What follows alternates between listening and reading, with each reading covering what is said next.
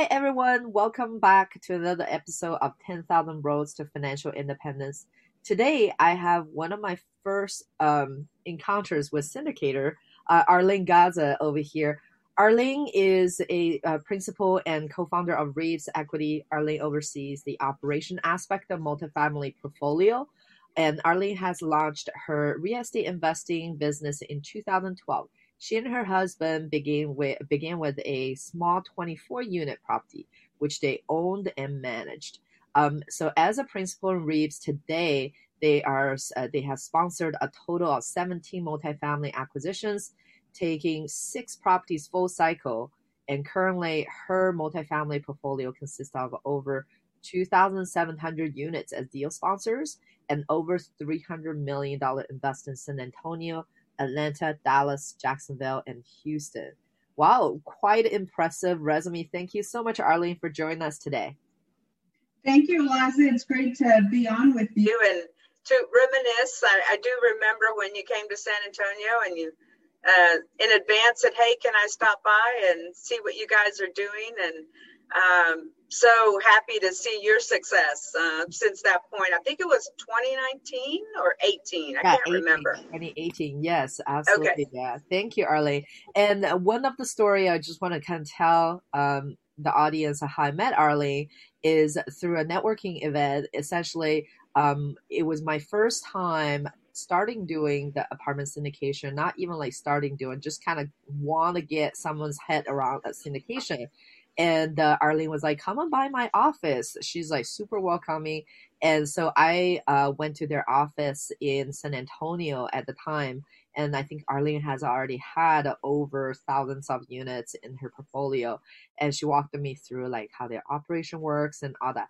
So it's people like her, you know, make um, knowledge transfer possible and, and made it possible for us to learn from uh, greater syndicators than we ourselves. So it's really great to kind of see that full circle and have Arlene our show today.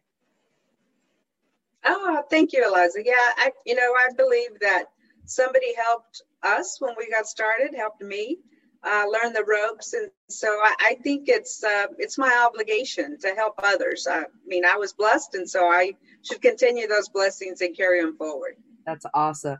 And which kind of transition to our first questions in the show oftentimes is Arlene, when you thinking back, um, is there a person or incident that was instrumental on shaping the entrepreneur that you are today? Well, I'm going to cheat a little. I'm going to give you the first person, and then I'm going to talk about more recently. So, uh, my father. Um, so, my father uh, came from a large family, and so as sometimes happens, you know, back in, in their times, he only went as far as eighth grade uh, because he needed to work to help the family, and so he worked in oil field construction for you know quite a few years, um, and he taught himself how to read blueprints and really educated himself so that he could you know go rise up in the different construction companies. So he ended up as a, a, a construction supervisor for some large uh, multinational uh, oil and gas uh, construction companies.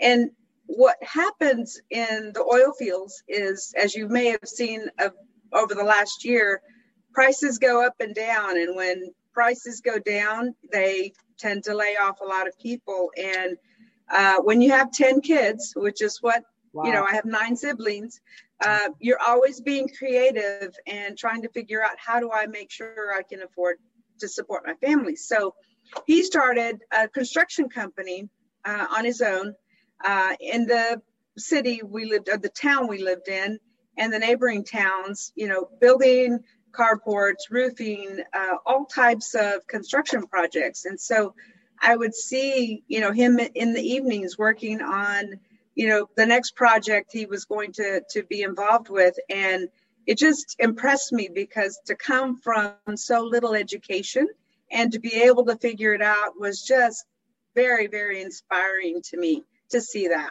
Yeah. And the second person would be my husband. Uh, he started a property management software company at the age of 26 wow. and when he came home and said hey what do you think if i quit my job and start a company I, I didn't hesitate because I was in banking. I had a pretty steady job and we could survive on my income. So I said, sure. I mean, sky's the limit. Now's the time to do it. We didn't have kids, we didn't really have big obligations.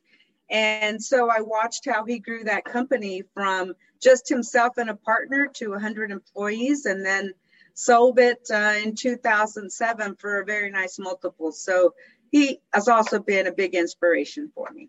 That's amazing. That's amazing. And just kind of made it possible to have the limitless mindset is uh, influence of um, osmosis from other people surrounding you. Um, and yeah. I, I understand that, that your company is a vertically integrated, which means that you do your own management and and also like kind of have a full control over your house essentially. Um, can you kind of walk us back to you know when you're transitioning from a full time job, bank working in banking, into become an entrepreneur? What what kind of goes through your mind, and uh, you know what the opportunity is like? Yeah. Sure. Well, I I transitioned in kind of two stages. So the first was uh, when we left Dallas. We moved, lived in Dallas before and moved to San Antonio. I had some clients that I did um, consulting for small businesses on kind of how to grow their businesses and the right target, you know, audience for them, et cetera. And that came from my background at the bank. And so uh, I did some consulting for a few years, kind of on my own time. I picked the projects that I wanted and uh, did that until you know my husband said you know I, he saw the back end of the financials from the clients he had on his software and he said multifamily investing is really what i want to do. And so you know being very conservative i said hold on a minute. Let me get my arms around this. So as i started looking and reading and uh, we actually joined the apartment association and became apartment managers and certified apartment portfolio supervisors. And so through that process, I really gained a lot of information on risk management, um, really how to drive NOI, you know, what are some of the things you need to know? And so I, I really gained a comfort level. So when we started in 2012, I felt more comfortable.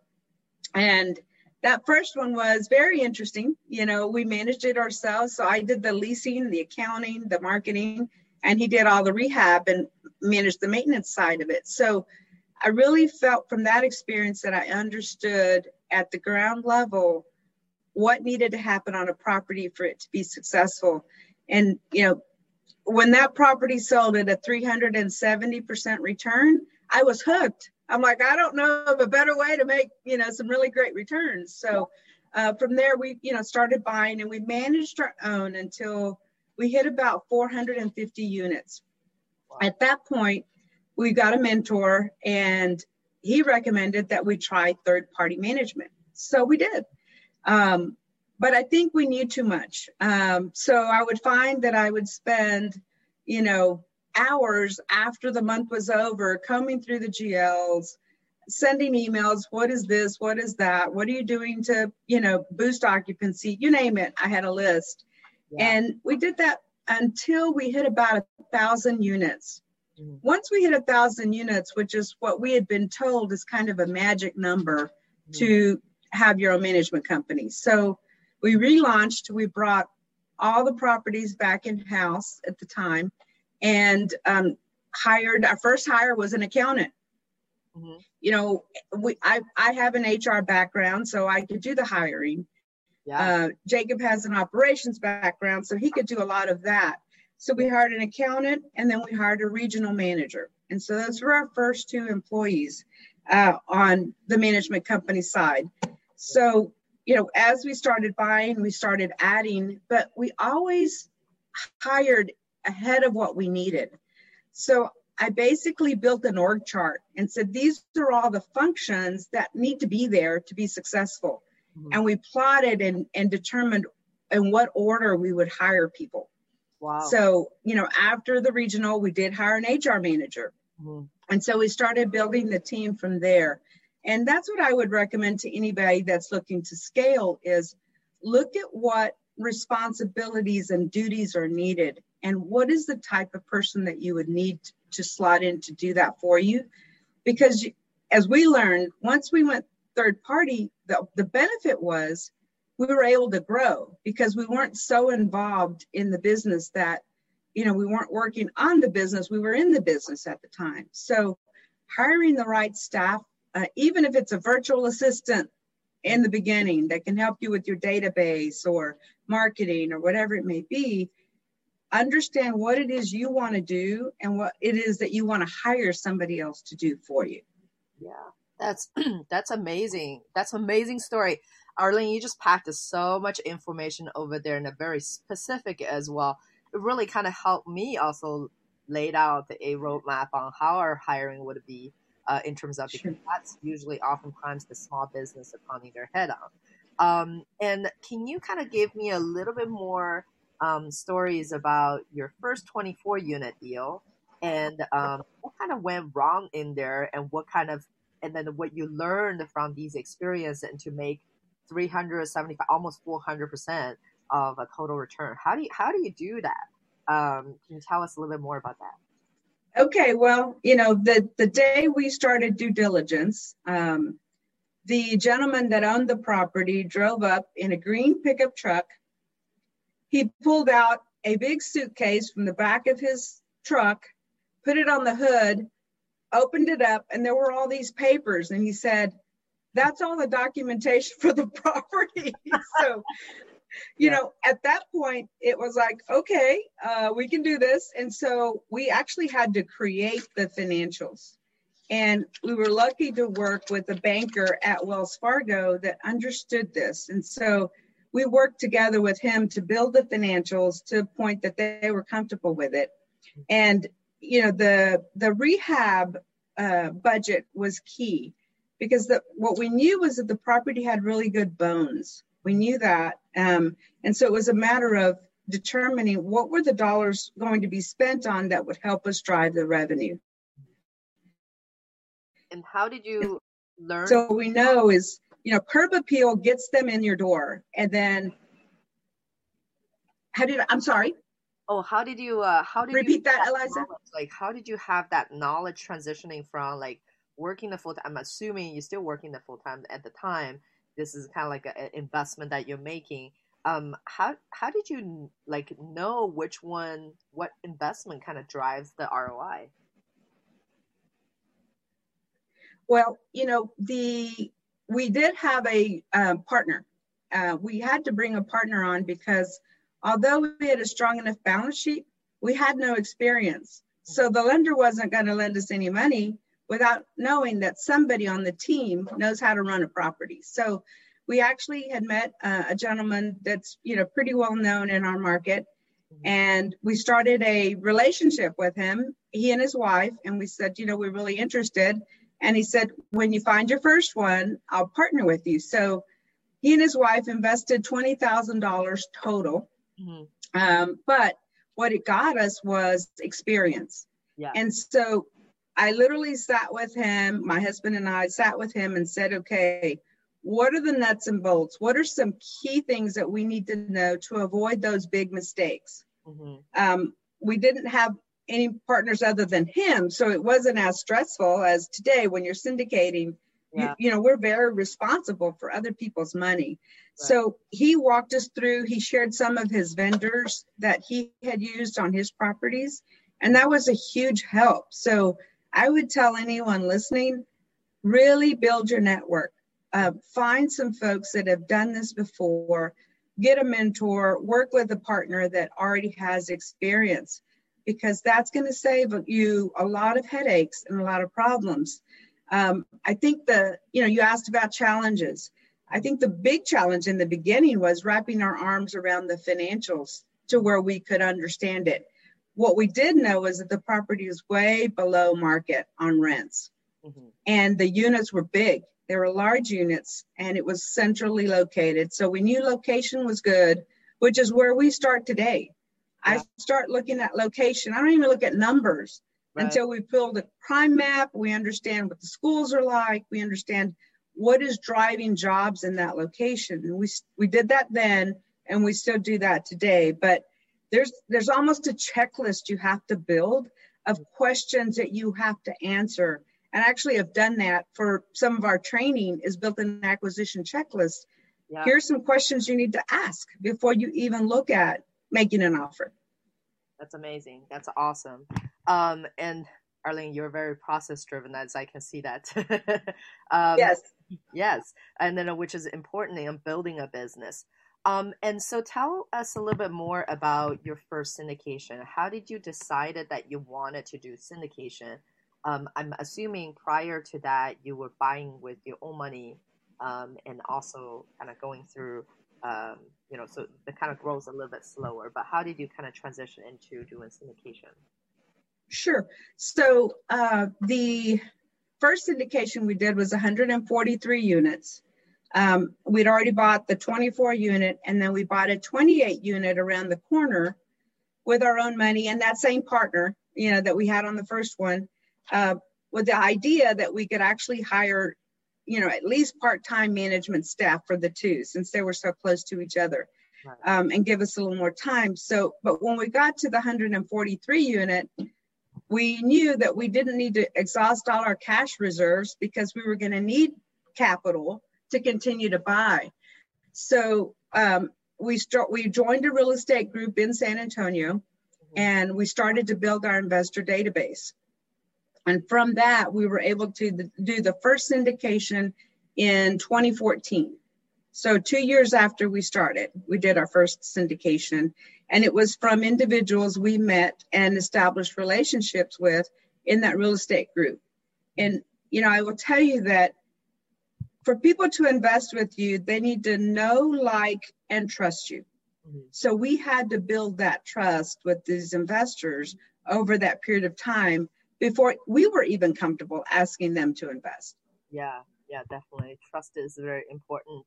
Um, and then in 2014, I remember it's been a while now, um, but I know we had a, a down cycle during 2008, 2009, 2010. I think 2014 things are kind of looking up and up but then maybe people are still kind of a little bit worried about going down cycle like what are some conversations you have with your investors that kind of make them feel comfortable to invest and trust their money with you um, you know into your first syndication right. I think what helps us is that my husband did have a business background um, so he had run a successful business before so that was important to share with folks. And then from my background I had been a lender, I had managed an HR team nationwide, I managed a marketing team nationwide. And so we were able to show how all of those skills translated into this new business. And having those two smaller properties, we were able to show experience. I mean, that's always important uh, to anyone that's looking to invest with you is what is your track record? Mm-hmm. That's key. And so those are some some things that we initially shared about us. Mm-hmm. But what we also needed to share from the multifamily side is that you know the value of these properties as you know is strictly driven by the income they generate. Mm-hmm. So you know changing the mindset from kind of the stock and bonds meta- mentality of you know investing in that this was an alternative investment mm-hmm. that we could show it's a physical asset you know people need a place to live. It's in that time, it was workforce housing. And what is it that's driving this or jobs and population growth? And so pulling all that data, I'm a big data person. I'm constantly reading reports about a market, a submarket, because I don't think it just, you should just look at the big market overall, like example, San Antonio. Those properties were in Balcones Heights, which is a actually a small little town within the San Antonio uh, MSA. So sharing all that data really gets investors comfortable with what are they investing in. And you should also show them, stress the property, stress the numbers. Mm-hmm. How low can occupancy go before there's an issue in paying your bills and paying the mortgage? And we we set a standard of always knowing that number so that you could share that with investors and for ourselves. I mean, we invest our own money into every transaction and we want to understand, you know, what are the potential risks mm-hmm. and how do you minimize, how do you de-risk a deal? Mm-hmm. And those are the things that we share.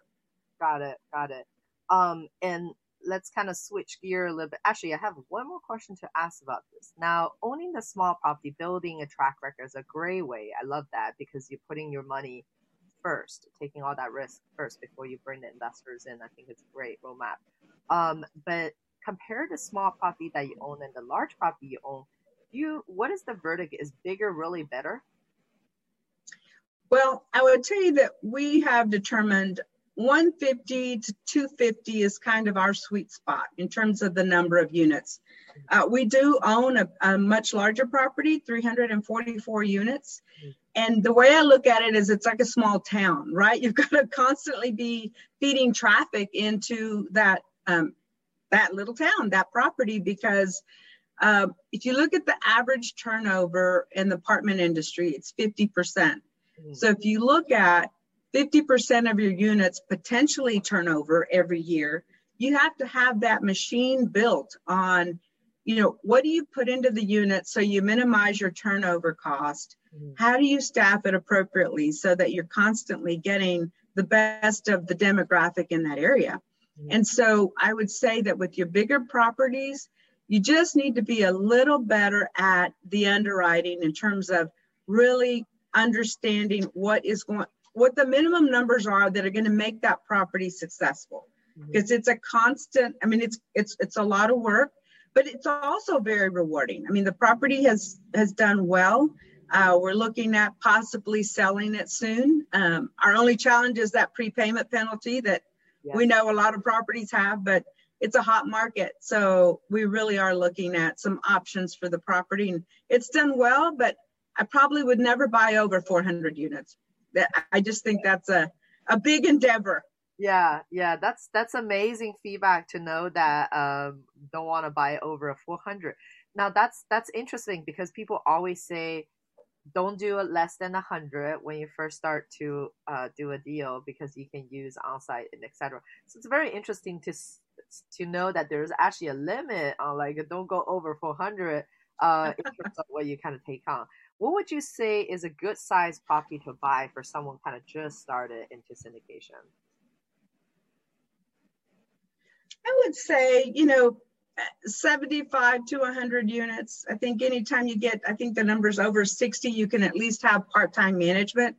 Um, but I think it also depends on whether somebody is going to hire a third party uh, it's a little more expensive um, on a percentage basis to pay a management company.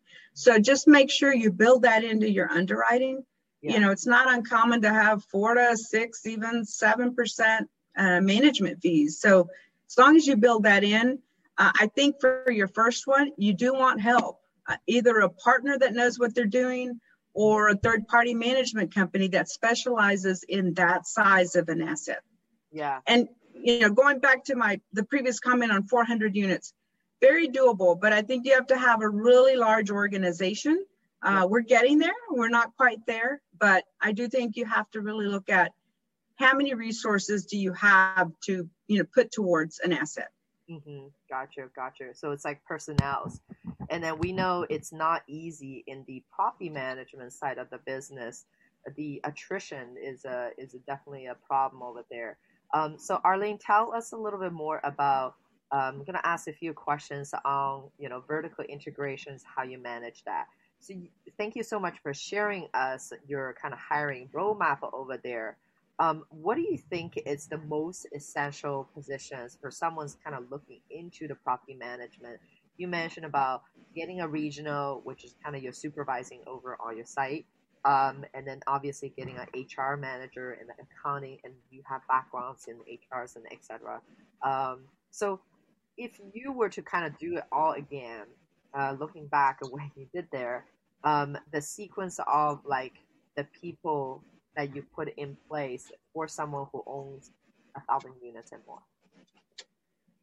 Right. So, you know, I would still hire the accountant first because I do think the numbers and managing your receivables and your payables, that's your your income inflow and income outflow. And so to me, I would still start with that person uh, because it's very detailed information and everybody wants reporting, right? The lender wants reporting. Your investors deserve you know, good reporting. And so I think accounting to me, whether it's somebody that's full time or you outsource it to a bookkeeping firm or an accounting firm that will do that task for you, I think that's super critical. Mm-hmm. Um, the regional manager we brought on because a regional should be able to hire too, right? Because they've hired a lot of people in their experience. So that's why that was number two for us, mm. um, because they could serve dual purposes mm. until we were really big enough to need an HR manager where you're managing benefits and, you know, yeah. you know, leave and all kinds of, you know, HR related uh, items. And so that's, that's why we chose that order of hiring mm-hmm. um, because those were key elements. I mean, the the people run your business. Mm-hmm. I, you know, we were in Houston a few weeks ago and saw some on-site folks. We we visit our properties at least once a month, if not more. If a property's in rehab, Jacob and I personally will visit them because we want to make sure that we put eyes on the assets and that we can tell our investors that we put our eyes on the assets and that the rehab is going well or whatever's happening at the property. So, um, so that's important. The regional can do that for you and report in, but there's nothing like, you know, seeing it yourself. So, yeah. I think those are those are key things. Mm-hmm.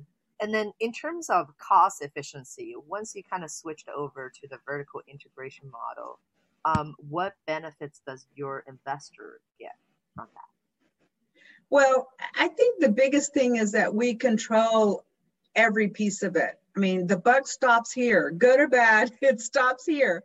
Yeah. Um, and you know what I found? I, here's an example. Uh, we decided to bring all the utility billing in house. Wow. And what we found is that on the expense side, paying for utilities, uh, we dropped it. I have 20%. Wow. Because we were making sure that we monitored the bills that were coming in, that they were accurate, that didn't have a spike from one month to another without an explanation. And so that was a key piece of the expense side of it. On the income side, we increased the capture rate almost 15%. Wow. What happens with utility billing is people move in and out of a property. If the service that's doing it for you isn't on top of it, you might miss a month's worth of billing.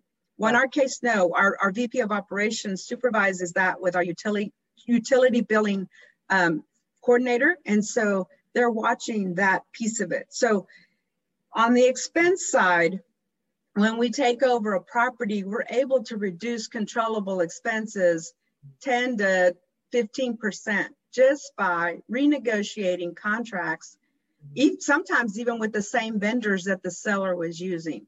Yeah. So, you know, when you, one property, I think we took it from about a $3,900 in controllable expenses, right? No insurance or taxes, because that's kind of beyond everyone's control sometimes. And uh, we dropped it to 2,800.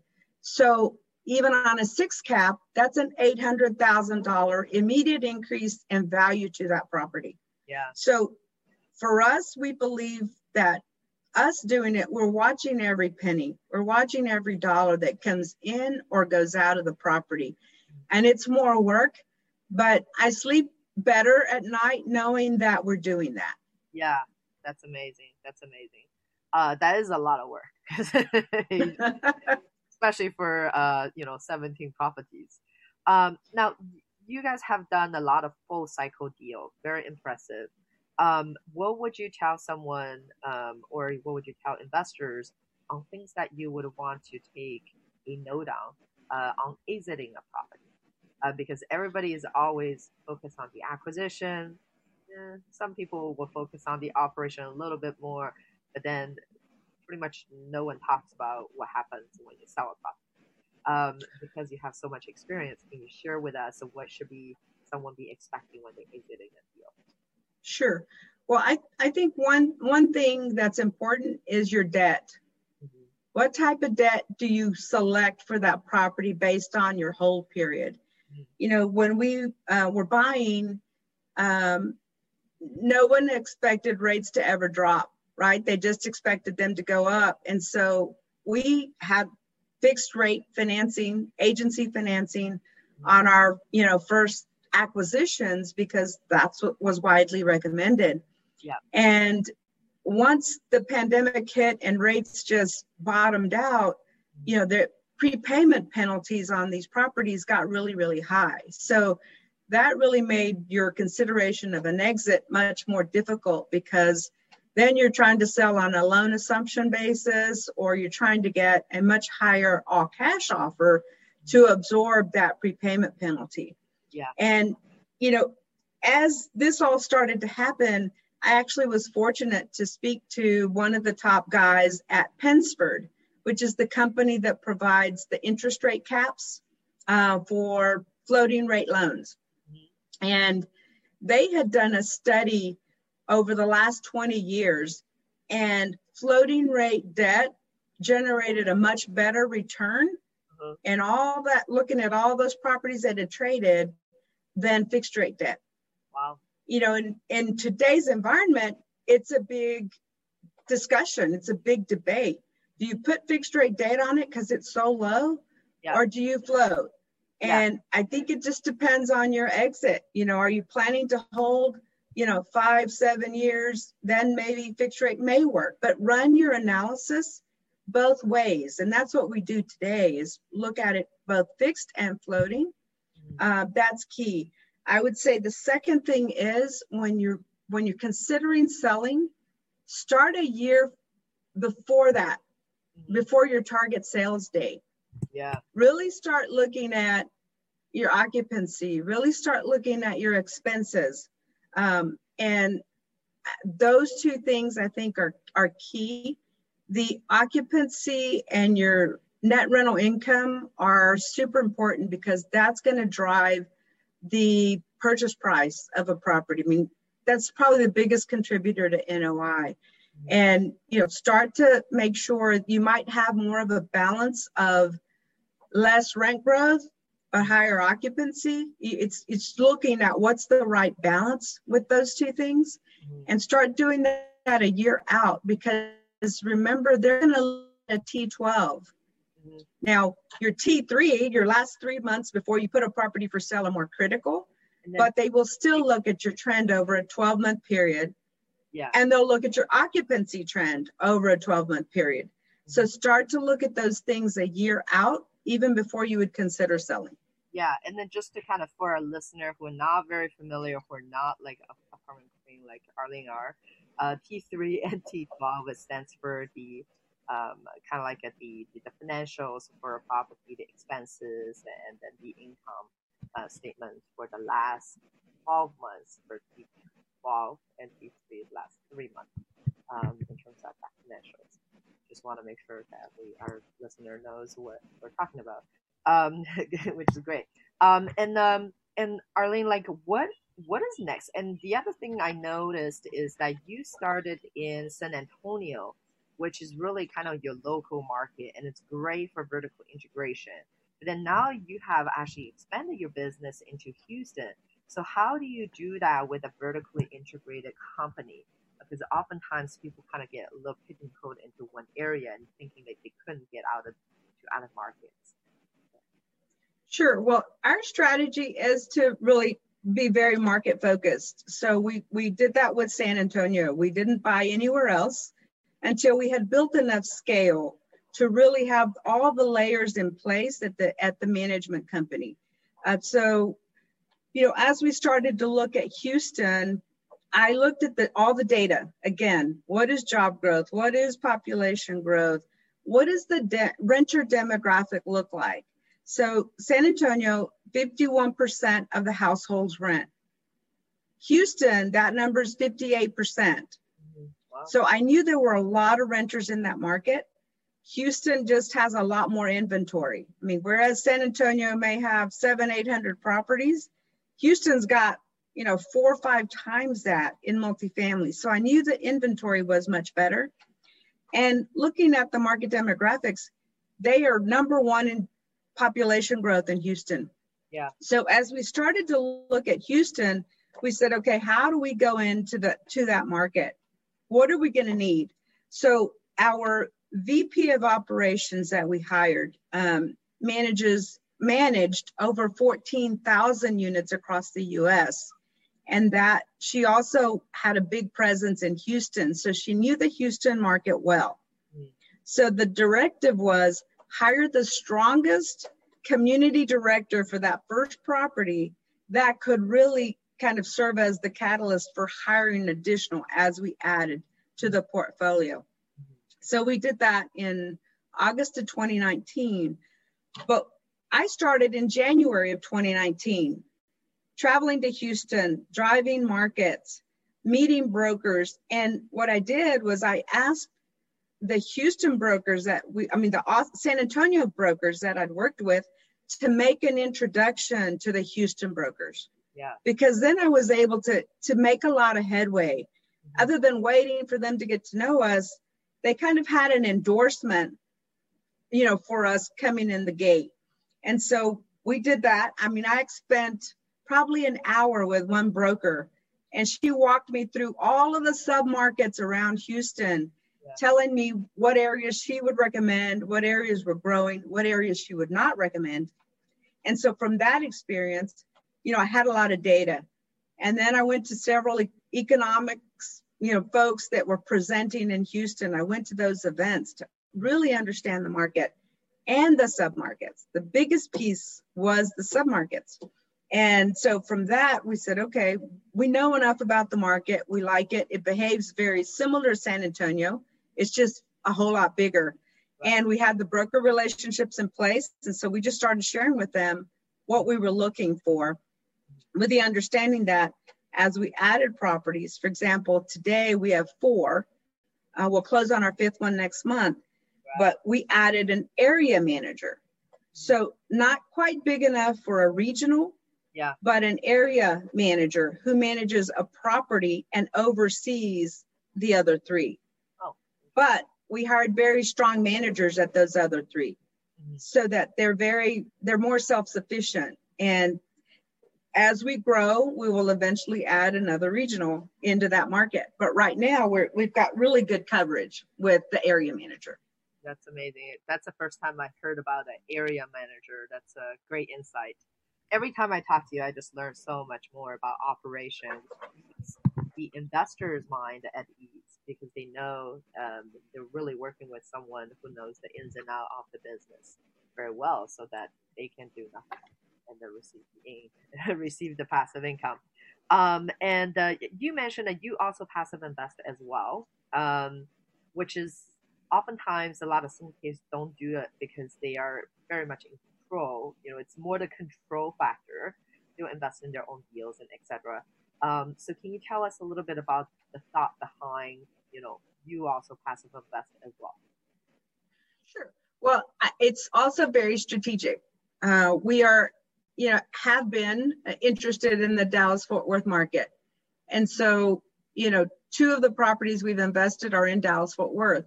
And it was to really gain an understanding of that market, to see the, the numbers from an actual property operation standpoint.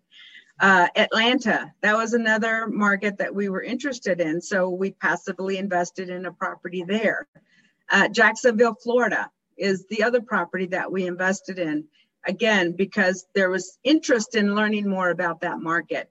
And you know honestly a lot of it is ira dollars because i can't invest those in our own deals. Mm-hmm. um, so it was twofold strategic to learn a market and two allowed me to invest my ira dollars. Yeah that's amazing. That's awesome. Um, and so what's next arlene? I know you guys own almost 3000 units now um, and expanding into different markets you mentioned there's a few other markets that you're interested in. What does the next, you know, five year look like for you? Five, three, ten years, whatever long term means for you, midterm. Well, you know, right now, as you said, we're almost at 3,000 units. We will be at 3,000 when we close the the next Houston property. So our our big goal uh, is to be at a billion dollars in assets uh, within five years. Nice, nice. Yeah. And then, so what's the why that's driving that? Well, I'm glad you asked that. Um, our daughter uh, recently joined our company. She's a portfolio analyst. Uh, she'd worked for a company in Miami that was a multifamily company uh, for a year and a half, and she decided to join us, which I'm very happy about. Um, and then our son is studying real estate finance and development. So he wants to build them from the ground up. So, you know, for us, it's a legacy business. Luckily, they both are very interested in the company. Um, they worked with us in high school. Uh, our daughter was in leasing, and our son was in maintenance and leasing. Uh, so they've grown up with the business, and so our why is let's we want to build something big that they can take over and build even bigger. Nice, nice. That's awesome. Um, and then you just answer my last question usually over here, which is uh, how are you helping your children grow financial literacy and then helping them encourage them to be financially literate? Yeah. Well, you know, one of the things that helped early on is my husband and I would always talk a little bit about work. We'd ask the kids, you know, at dinner. We were big on having dinner together every night. Mm-hmm. We'd ask them how they their day was. You know, what was the highlight of your day? And then we would share highlights of our work day, which was very business related. Mm-hmm. And you don't think they're listening sometimes, but they're really listening. So, you know, it was planted as a seed very early on. And then working at the properties, they really learned, you know, the value of what we were doing. Uh, when our daughter was in leasing, she came home one day and she said, Mom, there was a lady that came in. She's probably, you know, 35. she was, our daughter was probably 16 or 17 at the time. She said, and she told me she couldn't, you know, pay her rent. She said, so I sat down with her, found out how much money she, you know, made, what her car payment was and her rent. And I showed her that she could afford her rent. Yeah. She just would have to, you know, lay off of eating out and some of that. So, you know, she learned to show somebody a budget without really realizing that's what she was doing. So um, that helped. And then we invested some of their college money yeah. in multifamily. Mm-hmm. And so when they started to see the distribution checks, which they were not allowed to spend, they had to save them.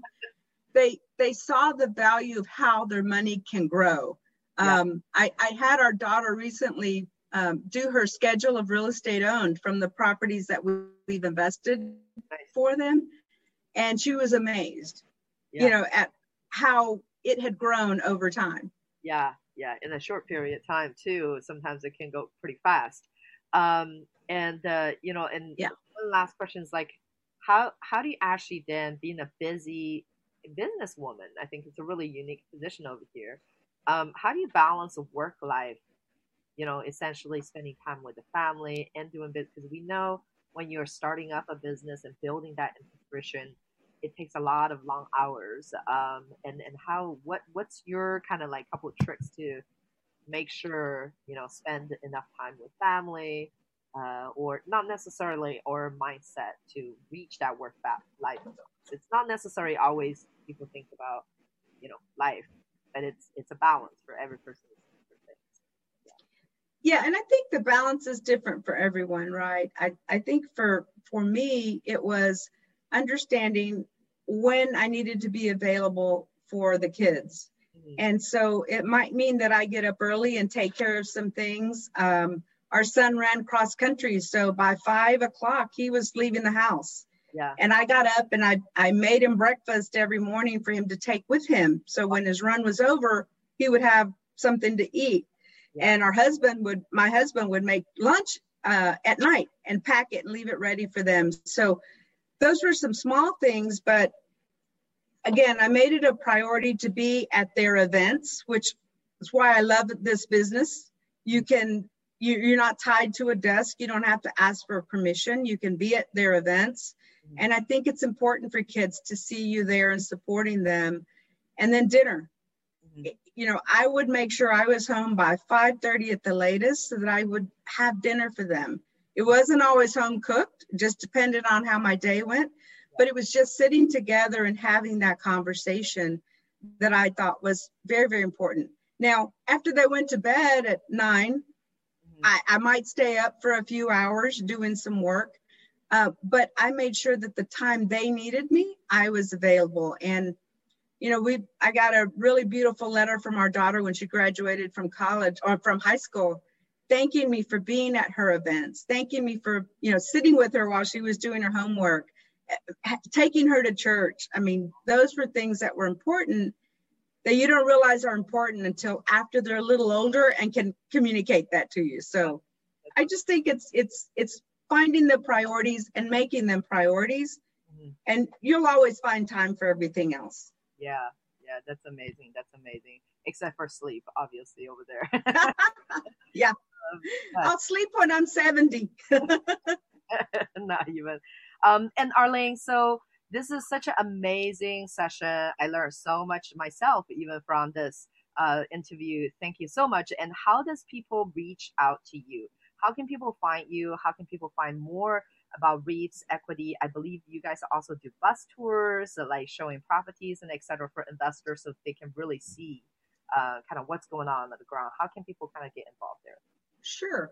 Uh, two great ways. You can go to our website, REEP, R-E-E-P, equity.com, uh, or directly send an email to invest at reepequity.com and we have an investor relations coordinator, Rebecca, who will promptly respond to emails. Um, or if you directly want to speak to me, she's happy to set up a call with me and I can share what we're working on. But um, our investors are so very important to us. Uh, they make things happen. And so we always make ourselves available to speak to them. That's awesome. That's awesome. Well, thank you so much, Arlene, for spending the time with me today and giving us all these great go nuggets. Definitely worthwhile for me even to go back and listen to some of these as well again. Um, thank you so much today. Thank you, Eliza. It was awesome to, to speak to you again and get to see you. And congratulations on your great success as a mom, as that woman that's balancing life. So, congratulations. I have something to look forward to. I have someone, role model, to look forward to. Well, reach out anytime. Thank you.